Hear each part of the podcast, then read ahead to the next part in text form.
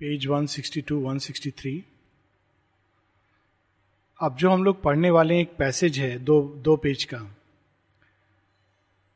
सावित्री के इस तरह का पैसेज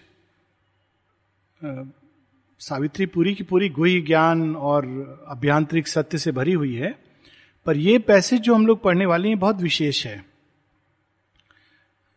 क्योंकि इसमें कई सूत्रों में एक एक लाइन में बहुत सारे चीज़ें हमारे जीवन की श्री अरविंद सरल रूप से रिवील करते हैं। और सबसे पहली चीज़ जो वो रिवील करते हैं, a thinking puppet is the mind of life मनुष्य सोचता है कि वो फ्रीडम में चूज़ कर रहा है। और हम लोग अपनी चॉइसेस के प्रति मैंने चुना है, मेरा मन कर रहा है, मैं जो चाहूँगा लेकिन ये मैं कौन है? हम सोच रहे हैं कि हम चुन रहे हैं, लेकिन वास्तव में हम नहीं चुन रहे हैं। यहाँ शिरविंद कहते हैं, जो गुड्डा गुड़िया का खेल होता है पपेट शो तो कोई और हमारी स्ट्रिंग को पकड़कर हिला रहा है। लेकिन कोई और डायरेक्ट भगवान नहीं है। बट दीज फोर्सेस जो जिन फोर्सेस को हम किंगडम्स ऑफ़ लिटिल लाइफ में पढ़ रहे हैं, ये फोर्सेस प्रकृति अपने प्रयोजन के लिए खेल खेलती है मनुष्य के साथ, और मनुष्य को लगता है कि मैं चुन रहा हूँ, मैं महसूस कर रहा हूँ, मैं फील कर रहा हूँ, मैं अपने हिसाब से चलूँगा, मेरी जो विल होगी but it is simply a puppet Gita में इसका बड़ा सुंदर डिस्क्रिप्शन है कि जैसे एक मक्खी एक व्हील के ऊपर बैठी है तो जहाँ जहाँ गाड़ी जा रही है, मक्खी भी जा रही है। तो मक्खी को क्या लग रहा है, अरे, मैं कितने स्पीड से जा रही हूँ, कहाँ जा रही हूँ? लेकिन जो गाड़ी चलाने वाला है उसको मालूम ही नहीं कि एक मक्खी बैठी हुई है कहाँ जा रही है। और वो अनुमान लगा रही है गाड़ी सीधा जा रही वहाँ जा रही है। गाड़ी ने एक टर्न मारा मक्खी भी दूसरी तरफ़ चली गई। सो so, शेरविंद यहाँ रिवील करते हैं। इट्स इसका बहुत अकल्ट बेरिंग है हमारे जीवन पर। A thinking puppet is the mind of life जो मन पूरी तरह प्राण तत्व के अधीन है अर्ध विकसित है। मूर्छित अवस्था में है। वो क्या है? एक पपेट है, एक कठपुतली है। It's choice is the work of elemental strength वो चूज़ कर रहा है, लेकिन वास्तव में वो चूज़ नहीं कर रहा है। एलिमेंटल स्ट्रेंथ एलिमेंटल स्ट्रेंथ ये गॉडेड्स ऑफ़ लिटिल लाइफ ये निम्न जगत के जो हम लोगों ने पढ़ा वो कैसे झगड़ा कराते हैं प्रॉब्लम क्रिएट करते हैं, ये उसकी चॉइस को पुश करते हैं। That know not their own birth and end and cause and glimpse not the immense intent they serve ये ऐसी शक्तियाँ हैं, शुद्र शक्तियाँ, जो मनुष्य को पुश करती हैं। उनको पता नहीं कि वो क्यों कर रही हैं। शायद उनके लिए मनुष्य एक एंटरटेनमेंट वैल्यू से अधिक कुछ नहीं है। फिर भी वो एक दिव्य प्रयोजन को सर्व करती है। Now you see the great depth of this one line कि वो बाहर से केओस कर रही हैं कंफ्यूजन करती हैं। भगवान नहीं चाहता कि संसार में केओस हो, वो चाहता है कि हार्मोनियस ग्रोथ हो, लेकिन केओस करती हैं ये शक्तियाँ। फिर भी वो एक उच्चतर प्रयोजन को सर्व करती हैं। In this nether life of man drab hued and dull yet filled with poignant small ignoble thing things the conscious doll is pushed a hundred ways and feels the push but not the hands that drive again ये चार लाइनें। In this nether life of man drab hued and dull ये जो शुद्र जगत, जो मनुष्य के ऊपर, मनुष्य सोचता है कि वो जीवन जी रहा है, कैसा जीवन? ड्रैब यूड कोई उसमें रंग नहीं है, एक ही रंग मोनोटोन जैसे पहले ब्लैक एंड व्हाइट पिक्चर आती थी. Drab you'd dull routine life उसके अंदर कोई विविधता नहीं है, कोई हायर एक्सप्रेशन नहीं है, कोई ऊँची उड़ान नहीं है, कोई एक दिव्य अभिप्सा नहीं है, कोई आदर्श नहीं है drive hued and dull yet filled with poignant small ignoble things लेकिन वो भरी हुई है छोटी छोटी चीज़ों से। इग्नोबल उदात नहीं little things small things the conscious doll is pushed in hundred ways मनुष्य को यहाँ पर इस लेवल पर जब मनुष्य पड़ा, खड़ा होता है तो उसको कहते हैं कॉन्शियस डॉल गुड़िया. केवल इतना कि गुड़िया सचेत है कि वो जा रही है इधर उधर लेकिन उसको कौन पुश कर रहा है, ये नहीं जानती है. जैसे बचपन में गर्ल्स खेलती हैं आई थिंक कई लोग खेल, खेलते थे, गुड्डे गुड़िया का खेल.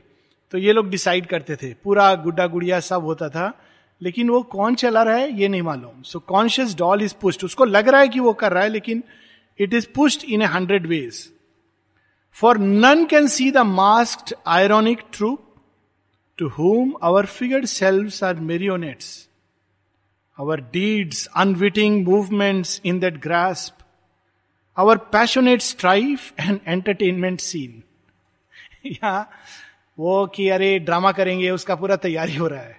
पीछे एक दूसरा ड्रामा चल रहा है। वो ड्रामा कौन कर रहा है? ये शुद्र जगत की शक्तियाँ अरे, ड्रामा होगा, इसको इसका साथ में जोड़ेंगे।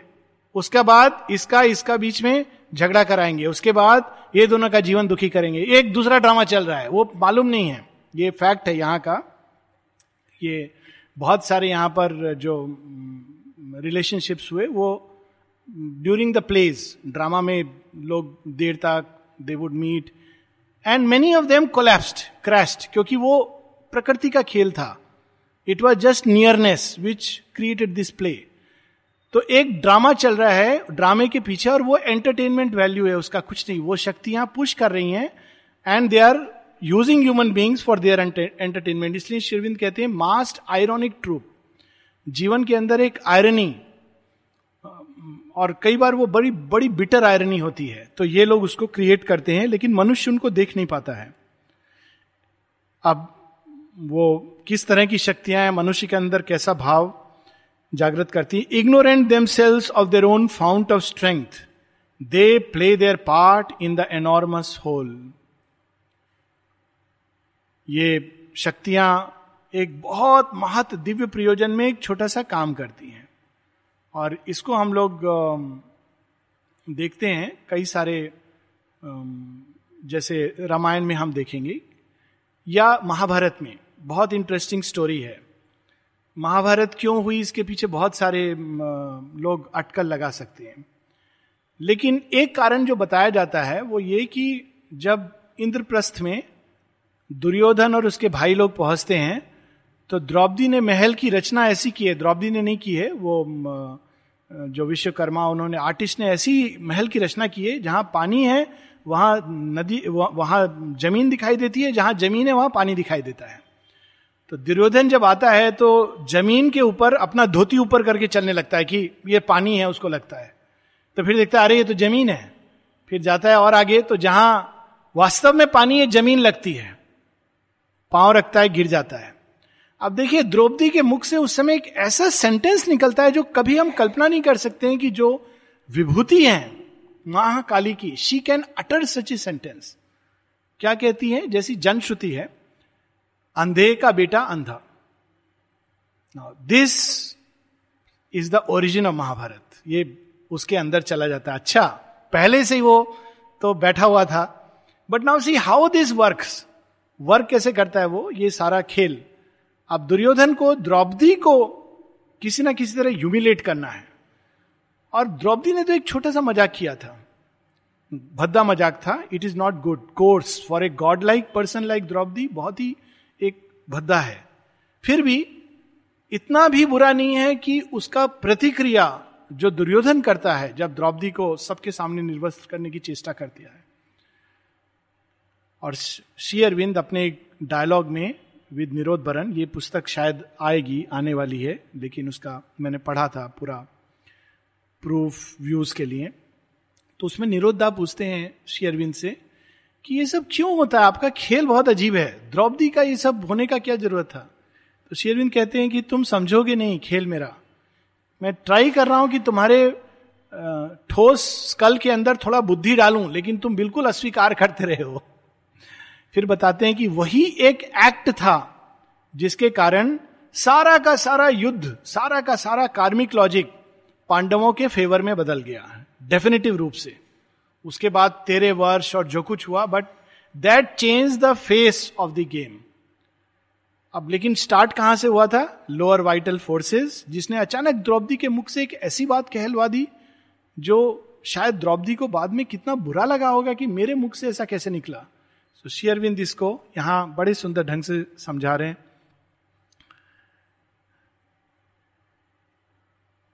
ignorant themselves of their own fount of strength, they play their part in the enormous whole. Agents of darkness imitating light. Spirits obscure and moving things obscure. जहाँ प्रकाश को हम रिफ्यूज करते हैं जहाँ ज्ञान को जहाँ बुद्धि विवेक इसको रिफ्यूज करते हैं ऑब्सक्योरिटी वहाँ पर ये काम करते हैं, ये एजेंट्स इनके। पहले हम लोग ने पढ़ा था कि कहा वो काम करते हैं? Wherever there are soulless life and guideless mind जहाँ पे मन बिल्कुल प्रकाश नहीं है, अंधकार से भरा हुआ है, जहाँ पर थोड़ा सा भी आत्मा का तत्व नहीं है, वहाँ ये काम करते हैं। Unwillingly they serve a mightier power जिसका एग्ज़ाम्पल हम लोग देख रहे थे।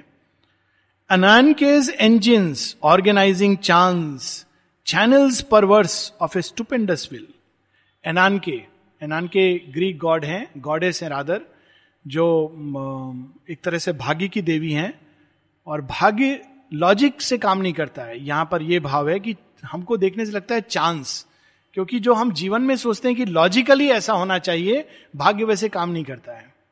उसमें एक अलग लॉजिक चलती है, लेकिन मनुष्य उसको पकड़ने, पकड़ नहीं पाता। भाग्य एक लगता है, अगर हम कोई भी व्यक्ति अगर अपने जीवन के अस्सी साल में पीछे जाके देखे तो देखे कि उसका जीवन कोई ह्यूमन लॉजिक से चला नहीं। और उसके पीछे बहुत सी छोटी छोटी घटनाएँ थी, जो उसको लगता था उस समय पता नहीं क्यों हुई, लेकिन वो छोटी सी चीज़ों ने उसके जीवन की पूरी दिशा बदल दी। सो यहाँ पर एन के इंजिन ऑर्गेनाइजिंग चांस लगता है चांस है। लेकिन इसके पीछे एक प्ले है। Channels perverse of stupendous will tools of the unknown who use as their tools unknown with a capital U वो जानते भी नहीं कि एक एक महत प्रयोजन के लिए हमें टूल बना के इस्तेमाल किया जा रहा है। इसको इवन मिथोलॉजीज के बहुत विचित्र शिव जी जैसे देवता, जिनको कहा जाता है देवादिदेव महादेव तो उनके लिए लोअर वाइटल की एक force Kamdev he comes and puts brings him out of that tapasya why because a greater purpose has to be serve Kartik has to be born same thing we find in many Indian mythology Shakuntala जिसके जन्म के साथ पूरा Mahabharat actually वहाँ से शुरू होता है she is the one Shakuntala Dushyant सारी चीज़ें so this is the beauty of this play कि बाहर से लगता है चांस दुष्यंत ने ऐसा क्यों किया विश्वमित्र ने ऐसा क्यों किया पुरुरवा ने यह चुनाव क्यों किया? लेकिन जब हम नीचे, पीछे आके, आगे चल के देखते हैं तो देखते हैं कि वो छोटी छोटी चीज़ों के पीछे एक बहुत बड़ा महत्व प्रयोजन था। Invested with power in nature's nether state into the actions mortals think their own they bring the incoherencies of fate into the actions that mortals think their own mortals मनुष्य क्या सोचता है? मैं कर रहा हूँ मैं करूँगा जो मैं चाहूँगा। उसको मालूम नहीं है कि ना वो कर रहा है, ना वो चाह रहा है। उसके पीछे से पुश किया जा रहा है उसको। और उसकी स्पीच उसकी वाणी, उसके एक्शन उसके हृदय के भाव, उसके थॉट्स सब कुछ ये शक्तियाँ यूज़ कर रही हैं। एंड वो क्या करते हैं? इनकोहेरेंसीज ऑफ़ फेट भाग्य के अंदर जो चीज़ समझ नहीं आती हम लोगों को, उस तरह का इनकोहेरेंसी और make a doom of time's slip short caprice and toss the life of man from hand to hand in an inconsequent and devious game football एक तो फुटबॉल होती है मैनचेस्टर यूनाइटेड और लिवरपूल का मैच होता है दूसरा हम लोगों के अब देवताओं को भी फुटबॉल खेलने का मन है तो वो कैसे खेलेंगे तो वो दो तरफ़ अपने को डिवाइड कर लेते हैं जो हम लोग इलियन में पढ़ रहे हैं और फिर वो चुनते हैं अब कौन रहेगा बॉल चुनते हैं क्या मनुष्य के जीवन को और मनुष्य के जीवन के साथ वो पिंग पॉन्ग खेलते हैं फुटबॉल खेलते हैं, पुश करते हैं। और पुश करने के लिए वो लोअर वाइटल उससे भी नीचे शक्तियों को चुन के मैदान में दौड़ा देते हैं। तुम लोग खेलो, हम लोग बैट लगाएँगे। एक्चुअली फुटबॉल जो प्लेयर होते हैं, उनके पीछे टीम के ऑर्गेनाइजर्स मैनेजर्स उसी तरह की कोई चीज़ है। देवता लोग चुनते हैं, निम्न शक्तियों को कहते तुम लोग खेलो। उन्होंने डिसाइड कर लिया है। वो निम्न शक्तियों को कंट्रोल करेंगे, निम्न शक्तियाँ मनुष्यों को कंट्रोल करेगी और वो खेल हो रहा है। एकदम अनप्रडिक्टेबल गेम हो रहा है। एंड दे आर एंजॉइंग हमको पता भी नहीं चल रहा कि वो कोई और एंजॉय कर रहा है। In an inconsequent and devious game against all higher truth their stuff rebels only to tight and force their will lies prone ये जो निम्न उसकी शक्तियाँ हैं, वो भगवान को सरेंडर कभी नहीं कर सकती हैं। वो किसको सरेंडर करती हैं? टाइटन तो ये जितने भी असुरों के हाथ में ये शक्तियाँ होती हैं और वो शक्तियाँ डिसेप्शन से भरी होती हैं और उनके अंदर बहुत पावर है। देखिए मरीच, सुबाहु, मरीच ने यहाँ तक कि धरती पर अवतार के रूप में श्री राम आए हैं, सीता माँ आई हैं। Even they get dissuaded by that power Marich स्वर्ण मृग का रूप धर के आता है और सीता कहती हैं, अरे, मुझे तो आज मृग खाने का दिल कर रहा है, उसको पकड़ के लाओ। और श्री राम कहते हैं कि ये बड़ा अनयूजल चीज़ है, ये जंगल में मैंने सुना नहीं है कि स्वर्ण मृग यहाँ होता है। इसके पीछे कोई आसुरी शक्ति कार्य कर रही है। और सीता के मुख से कैसी कैसी बातें निकलती हैं। Again we see the same incoherencies of fate उसके बाद बहुत सुंदर वर्णन है, जब राम चले जाते हैं तो ये शक्ति कैसे खेल खेलती है? जब राम मारते हैं मारीच को तो मारीच मरते मरते कहता है, हे राम हे राम। एक्चुअली वो उद्धार करना चाहता है। सीता के मन में विचार आता है कि राम का कहीं किसी ने कुछ मार तो नहीं डाला, चीख करके बोला, राम राम। तो लक्ष्मण को कहती है, जाओ तुम देखने के लिए। तो लक्ष्मण कहते हैं, राम को संसार में कोई शक्ति नहीं है जो उनको वध कर सके, हरा सके। ये निश्चित रूप से कोई माया है, फिर से समझाता है। तो उस समय माँ सीता के मुख से जो वाणी निकलती है, अगर आप ओरिजिनल रामायण में पढ़ेंगे तो आप आश्चर्यचकित हो जाएँगे। वो लक्ष्मण को कहती है, तुम्हारे मन में खोट आ गया है। तुमको लग रहा अच्छा है, राम चले गए, सीन से तो अब सीता मेरी हो गई। ऐसी ऐसी बातें बोलती हैं। तो लक्ष्मण मतलब जिन्होंने सीता माँ के चरणों के अलावा कहीं देखा तक नहीं था, वो बाद में कहते कि मुझे तो मालूम नहीं कि सीता माता के कंगन कैसे हैं, हाथ कैसे मैंने तो हमेशा उनकी चरणों को देखा है। वो लक्ष्मण उस बात से इतने उद्विग्न होते हैं, कहते ठीक है, मैं जा रहा हूँ। फिर भी समझा के भेजते हैं, इस लाइन के आगे मत जाना। ये रेखा पार मत करना। ये बाउंड्री है, मैं खींच रहा हूँ। सीता माँ उस रेखा को भी पार करती है। And then there is a whole incoherency of fate भगवान राम के साथ ही सब क्यों हुआ? तो we will see the play of these elemental strength वो केवल मारीच किसको सुनेगा? रावण को सुनेगा। ये शक्तियाँ केवल Titan against all higher truth their stuff rebels inordinate their hold on human hearts we have seen देवताओं के हार्ट्स पर भी उनका होल्ड है। तो ह्यूमन हार्ट्स की तो बात अलग है। In all our nature turns the intervene insignificant architects of low built life insignificant architects कोई पूछता है कभी वो झोपड़ी को किसने बनाया? मालूम नहीं। महल होता है, अरे किसने बनाया? पर झोपड़ी को भी तो किसी ने बनाया, डिज़ाइन किया, सोचा, कल्पना की। Insignificant architects of low life जिस जीवन में कोई ऊंचाई नहीं है, कोई आगे बढ़ने की चाह नहीं है, छोटेपन से खुश है, ये उसके आर्किटेक्ट्स हैं। वो जीवन को इस शुद्रता में रखते हैं। In all our nature turns they intervene insignificant architects of low built life and engineers of interest and desire out of crude earthiness and muddy thrills and coarse reactions of material nerve they build our huddled structures of self will अगर किसी ने पुराने समय का झोपड़ी देखी है और रहा है उसमें तो बिल्कुल एग्जैक्ट डिस्क्रिप्शन है। मडी, कैसे मिट्टी से बनाया, थोड़ा ज़्यादा हवा आएगा, उड़ जाएगा। उसके अंदर चूल्हा भी मिट्टी से है, ज़मीन भी मिट्टी से पोत दिया।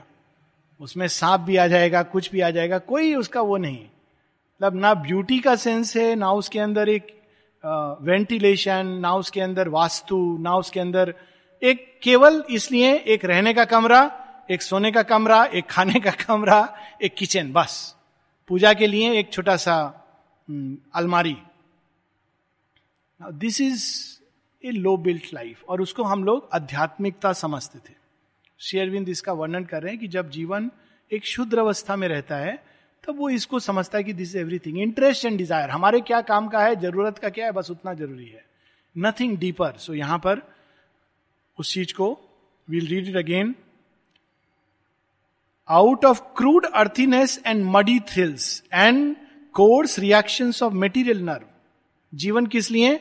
मेटीरियल नर्व के रिएक्शंस बस उसके लिए। खाना पीना, मौज करना, मस्ती करना and they build our huddled structures of self will self will मेरा मेरा होना चाहिए, जो मैं चाहता हूँ वैसा होना चाहिए self will and the ill lighted mansion of our thought बहुत सारे विचार, लेकिन प्रकाश नहीं है। Ill lighted mansion of our thought और with the ego's factories and marts surround the beautiful temple of the soul ये तो बिल्कुल एकदम स्पष्ट इसका परफेक्ट एग्ज़ाम्पल है Konark at least that was my experience कि कोनार्क का बहुत सुना था और देखना है और जा रहा हूँ तो पहले वो कहते ना, मिनी कोनार्क वो छोटा छोटा दुकान है, वहाँ कोनार्क टेंपल का रेप्लिका भी मिल रहा है। तो ये सब चीज़ मिल रहा है देन यू डोंट रियलाइज़ लेकिन जब आप एंटर करते हो then you realise what a beautiful thing it is माने जिसने कंसीव किया है, वास्तव में ही इज़ ग्रेट नाम भी शायद किसी को पता नहीं होगा, उसने लिखा नहीं है कौन आर्किटेक्ट है। What a beauty of structure कितना उसके अंदर डेप्थ है सोल विजन है। इंटेग्रल स्पिरिचुअलिटी है। लेकिन सराउंडेड किस चीज़ है ईगोज, फैक्ट्री एंड मार्ट्स। मंदिरों के बाहर में छोटे छोटे मंदिर हैं, पंडा है, पुरोहित है। जब तक आप मंदिर भगवान तक पहुंचोगे तो ये सब आपका क्या काम करते हैं? पॉकेट से आपका पर्स निकाल लेते हैं। जब तक आप पहुंचोगे तो श्रद्धा भी अगर बच जाए तो बहुत बड़ा बात है। आप सोचोगे, क्यों आ गया मैं यहाँ पर? ये देखने के लिए क्यों आया? तो हम लोगों ने उस टेंपल को ईगो केवल ईगो के लिए जीवन जीना। Ego's, factories and marts. Market. Surround the beautiful temple of the soul. Artist minute of the use of littleness. They set the mosaic of our comedy or plan the trivial tragedy of our days. Mosaic of our comedy. हमारे जीवन की जो comedy है, छोटी खुशी, वो एक film आई थी, थोड़ी खुशी, थोड़ा गम, बस। उसमें आदमी खुश है। थोड़ी खुशी, आज ये हो गया, आज ये मिल गया, खुशी। आज क्या है? आज आज सब्ज़ी बहुत अच्छा मिला था, खुशी। थोड़ा गम। आज क्या हुआ? रसगुल्ला मिलने वाला था, पता नहीं लास्ट मिनट कैंसिल हो गया। थोड़ा गम। आज उसने मुझे ऐसा बोल दिया, थोड़ा गम।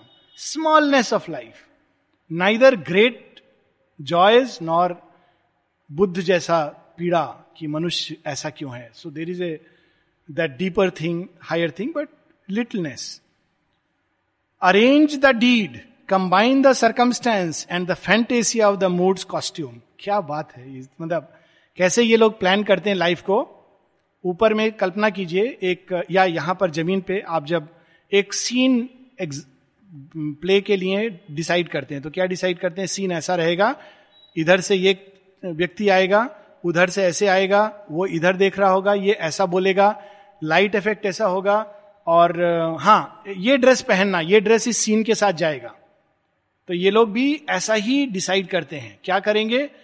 ये इंसान को यहाँ पर आएगा, इस जगह पर। उसको उधर से लाया जाएगा। और ड्रेस के लिए क्या? मूड और देखना, उसको क्रोधित करा देंगे। अब वो क्रोधित होकर इस पर गुस्सा करेगा। और ये क्रोध दोनों के विनाश का कारण बनेगा। So you know they start like this या लस्ट और इन दोनों के कॉम्बिनेशन से they will play the game so mood as costume and the fantasy of the moods costume हर एक मूड uh, का एक्चुअली एक कलर होता है। और अगर हम uh, सूक्ष्म uh, दृष्टि हमारी थोड़ी है तो हम उस आभा को देखकर जान सकते हैं कि अंदर में मूड कैसा है। और कहा जाता है ना, क्रोध में लाल पीला होना actually you know it can be seen like that so moods costume these unwise prompters of man's ignorant heart and tutors of his stumbling speech and will movers of petty wraths and lust and hates and changeful thoughts and shallow emotion starts. These slight illusion makers with their masks, painters of the decor of a dull hued stage, and nimble scene sifters of the human play, ever are busy with this elite scene पूरा एकदम drama का मानव का drama unwise prompters of man ignorant heart मनुष्य को लग रहा है कि बहुत विजडम लेकिन उसके पीछे वो प्रॉम्प्ट करते हैं अरे, ठीक है, चलो। तो वो प्रॉम्प्ट में चलता है अनवाइज प्रॉम्प्टर्स फिर उसके पीछे and tutors of his stumbling speech and will उसकी वाणी और उसके संकल्प। हम सोचते हैं, हम बोल रहे हैं। लेकिन हम स्वयं नहीं जानते कि हमारी वाणी के पीछे मोटिव क्या है। शेयरबिंद एक जय कहते हैं, अधिकांश मनुष्य ये भी नहीं जानते कि उनके वाणी और कर्म के पीछे मोटिव क्या होता है। दे डोंट नो सो ये यूज़ करते हैं, पूछने से, अरे, कुछ नहीं। तो ऐसे ही। लेकिन they is a motive they is a will और ये लोग पुश करते हैं एक डायरेक्शन में। So movers of petty wraths and lust and hates क्रोध, तृष्णा लस्ट काम, क्रोध और हेट घृणा, इन सब के पीछे ये काम करते हैं। And changeful thoughts and shallow emotion start changeful thoughts अभी ये सोचा, थोड़ी देर में कुछ और सोच लिया। अभी ये फील किया, उसमें बह रहा है व्यक्ति, थोड़ी देर में बोला, अरे अरे, नहीं नहीं नहीं, वो फीलिंग के पीछे जाते वो फीलिंग में चला गया। थोड़ी देर बाद इस फीलिंग में चले जाते हैं। नॉट रियलाइजिंग कि ये एक शैलो लाइफ है और उसके अंदर डेप्थ नहीं है। और ये उसको मूव कर रहे हैं कौन पीछे से?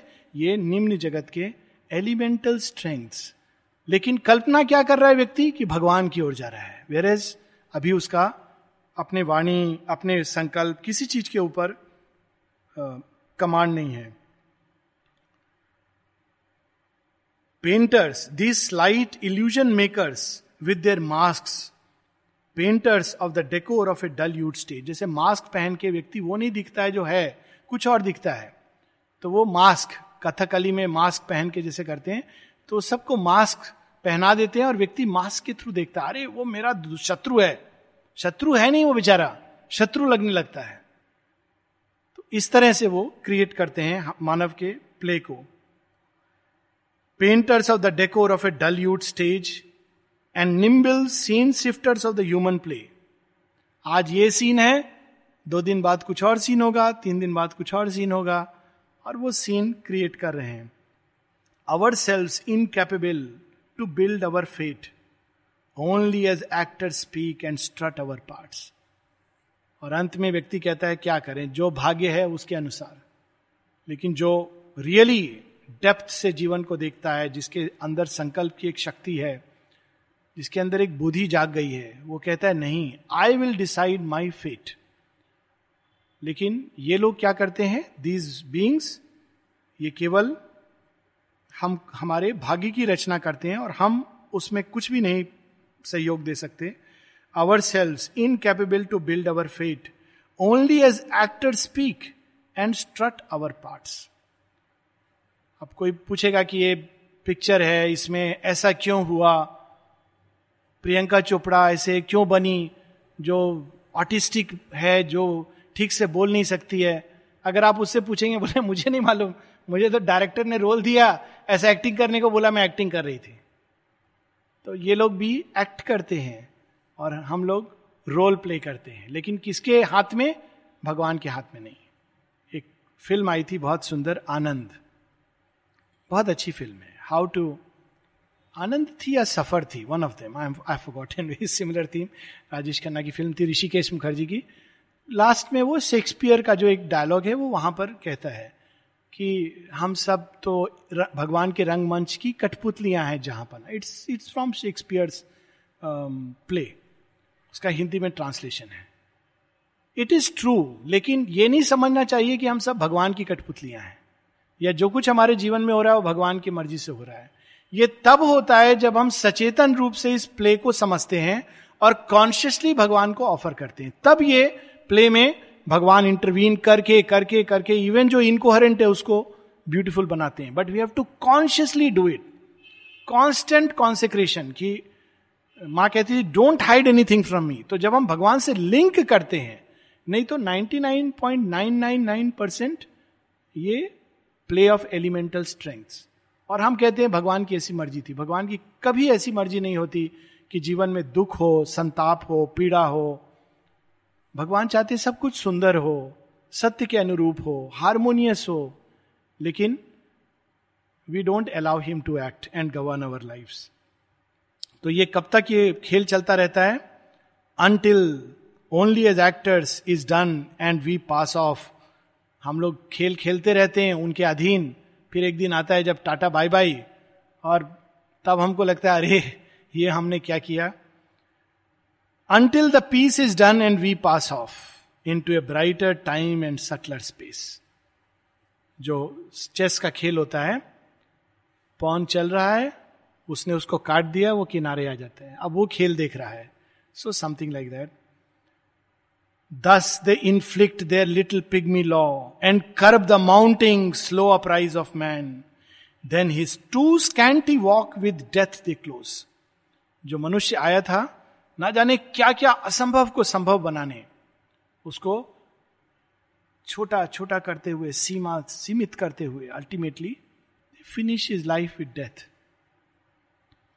this is the ephemeral creature's daily life as long as the human animal is lord and a dense nether nature screens the soul ये मनुष्य का जीवन ऐसा ही रहेगा। कब तक? जब तक वो पशुवत जी रहा है। पशु कैसा होता है? फ्री होता है। ये एक फ्रीडम है। जब माँ ने फ्रीडम की बात की तो हम सबने सोचा ओ फ्रीडम मतलब okay I can be like जंगल में क्या होता है? कोई राज, कोई लॉ नहीं होती, कोई रूल नहीं होता है। तो मेरी जंगल के समान लॉलेस लाइफ है। That is not freedom that is a path of destruction to use vivek buddhi to consecrate to keep on aspiring for truth beauty that is the path लेकिन यहाँ पर जब तक human animal is the lord जब तक हम पशुवत जीवन जी रहे हैं, पशु को अपने जीवन को जीने देंगे, और हमारा जीवन ऑब्सक्योरिटी डेंसनेस से भरा हुआ है, और हमारे आत्म तत्व को बाहर नहीं आने देता, तब तक मनुष्य का ऐसा ही जीवन रहेगा। As long as intellect outward gazing sight serves earthy interest and creature joys जब तक हमारी बुद्धि केवल बाहर से देखती है, अंदर शक्तियों के खेल को देख नहीं पाती। An incurable littleness pursues his days इसका इलाज नहीं है। शेरविंद कहते हैं इनक्योरेबल आप कहीं भी रख लीजिए। आप आश्रम में पचास साल रह के इनक्योरेबल लिटिलनेस इसी बात का गर्व हो जाएगा। हम आश्रम में पचास साल रहे हैं, कभी बाहर नहीं गए। लिटिलनेस सो वॉट एक बहुत सुंदर, या इसका गर्व हो जाएगा। हम सारे तीर्थ होकर आए हैं। एक बार गुरु नानक जी से किसी ने कहा कि हम तीरथ जा रहे हैं, आप चलेंगे? तो गुरु नानक जी ने कहा, देखो, मैं तो बहुत व्यस्त हूँ, लेकिन ऐसा करो, मैं कोई बहुत इंपॉर्टेंट सीक्रेट चीज़ है, तुम इसको ले जाओ। जहाँ जहाँ जाओगे, वहाँ इसको भगवान का पाँव से टच कर देना और जिस पानी में जाओगे, उसमें डिप कर देना। तो कम से कम मैं तो नहीं जा पाया, कुछ पुण्य तो मुझे मिल जाएगा। ठीक है। वो ले गए। वो चीज़ बाँध करके उन्होंने अच्छे से कहा, इसको स्पेशल भगवान की मूर्ति है, इसको तुम चेंज मत मतलब देखना नहीं। तो ले गए सब जगह करते करते लाए।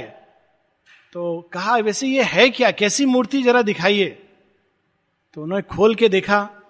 खोला तो उसमें करेला था। अब तक तो सड़ गया था। बोले, देखिए देखिए, कहीं ये मीठा हो गया है क्या? बोले, अरे, आप पागल हैं, करेला मीठा होगा। क्यों? इतना तीर्थ में गए थे, आपने डुबाया था, भगवान का चरण में टच किया था, इसको तो चेंज हो जाना चाहिए। बोले, ऐसे चेंज थोड़ी होता है। करेला के अंदर एस्पिरेशन भी होना चाहिए for the change there is no change without aspiration तो यहाँ पर शेरविंद कहते हैं, जब तक incurable littleness pursues his days ever since consciousness was born on earth life is the same in insect ape and man its stuff unchanged its way the common route if new design if richer details grow and thought is added, and more tangled cares. If little by little it wears a brighter face, still, even in man, the plot is mean and poor. A gross content prolongs his fallen state. इसके साथ हम लोग थोड़े लाइनों के साथ खत्म करेंगे यहाँ एक स्टोरी मुझे याद आ रही है श्रीजुन कहते हैं ये जीवन शुरू से लगता है कि मनुष्य अलग है कीड़े मकोड़ों से, लेकिन वास्तव में it is still the same plot और तब वो एक स्टोरी है, छोट नारायण जी ने मुझे बताया था now I can actually take his name एक बार वो किसी रिच व्यक्ति के यहाँ ठहरे तो उसने कहा, सुना आप बहुत अच्छे राइटर हैं, बोले हाँ कहते हैं लोग अच्छा लिख लेता हूँ। तो आप थोड़ा दिन, थोड़ा मेरा जीवन ही लिखिए, मेरा जीवन के बारे में लिखिए, पूरा उनको बताया उनके दादा क्या करते थे, उनके परदादा क्या करते थे। छोटे Narayan ji a wonderful sense of humour तो बोले, ठीक है। रहे पंद्रह दिन। पंद्रह दिन बाद उन्होंने पूछा कुछ ब्रेकफास्ट पर, खूब सारा अच्छा अच्छा ब्रेकफास्ट कचौड़ी वगैरह के साथ में। पूछा, कुछ लिखा? बोले हाँ थोड़ा थोड़ा कुछ लिखा है। एक पैराग्राफ लिखा है। उसके आगे लिखा नहीं जा रहा। बोले, क्या लिखा है? थोड़ा सुनाइए। तो छोटे नारायण जी नोटबुक लाए, सुनाने लगे, एक कीड़ा रहता था बहुत बड़े महल में। वो विष्ठा खाता था। तो बोले, आप क्या लिखें? बोले, नहीं डीपर ट्रूथ लिखा है, अब यही आगे कुछ इंस्पिरेशन नहीं हो रहा है। तो शेरविंद कहते even if there is rich details added plot is still poor कोई अद्भुत, कोई नया, कोई अभूतपूर्व चीज़ करने की चाह नहीं है। वही जैसा जीवन चल रहा है पुरखों का दादा पता वैसा ही चल रहा है। Something new something greater something more beautiful नहीं। सो so, और कब तक? A gross content prolongs is fallen state gross content Sri Aurobindo कहते हैं इससे बड़ी बीमारी नहीं है। संतुष्ट रहना किन चीज़ों से? सीमित चीज़ों से। ग्रॉस कंटेंट डिसकंटेंट आना चाहिए। क्यों? Discontent is the path towards greater discovery संसार में जिसने भी कभी भी कुछ नया किया है, वो कंटेंट नहीं था। देवर ऑल डिसकंटेंटेड बुद्ध अगर कंटेंट होते तो ये पथ नहीं मिलता। स्टीव जॉब्स अगर कंटेंट होता तो एप्पल आईपॉड नहीं आता। दोनों लेवल पर material spiritual philosophy da Vinci अगर कंटेंट होते तो पूरा रिनाइसा जो उन्होंने एम्बॉडी किया था, वो नहीं आता। सो ग्रॉस कंटेंट हम तो भाई संतोष से जी लेते हैं, खाट है, सो जाते हैं। मच्छर आएगा तो काटने दो, क्या फ़र्क पड़ता है? दिस इज़ ग्रॉस कंटेंट लेकिन this prolongs our fallen state हम हमेशा गिरे रहते हैं। और हमको इसमें दिव्यता नज़र आती है कि हम जितने गिरे हैं, उतना दिव्य हैं।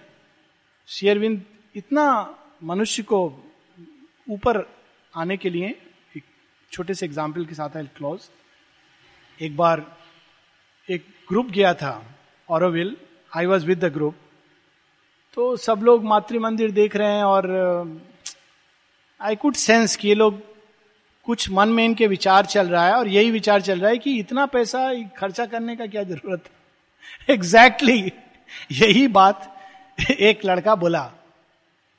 बोला अंकिल, इतना पैसा क्यों खर्चा किया ये गरीब लोग को खिला देते? तो मैंने बोला हाँ गरीब लोग को तो सब खिलाते हैं। गरीबी वैसे ही का वैसे रहता है, बढ़ता जाता है। लेकिन मालूम है ये क्या है? ये मनुष्य को सदियों तक इंस्पायर करेगा कि जीवन में भव्यता क्या होती है, कि ऐसी भी कोई चीज़ संसार में हम प्रकट कर सकते हैं। वो देखो, गरीब को खिलाना तो कोई भी कर सकता है। उसके लिए बहुत पैसे का ज़रूरत नहीं है। दिस इज़ द स्मॉलनेस कि बस उसके आगे हम सोच नहीं सकते, उसके आगे देख नहीं सकते, महसूस नहीं कर सकते। Will stop here next week will definitely be the last class because after that we will have the exercise no next week will be the last class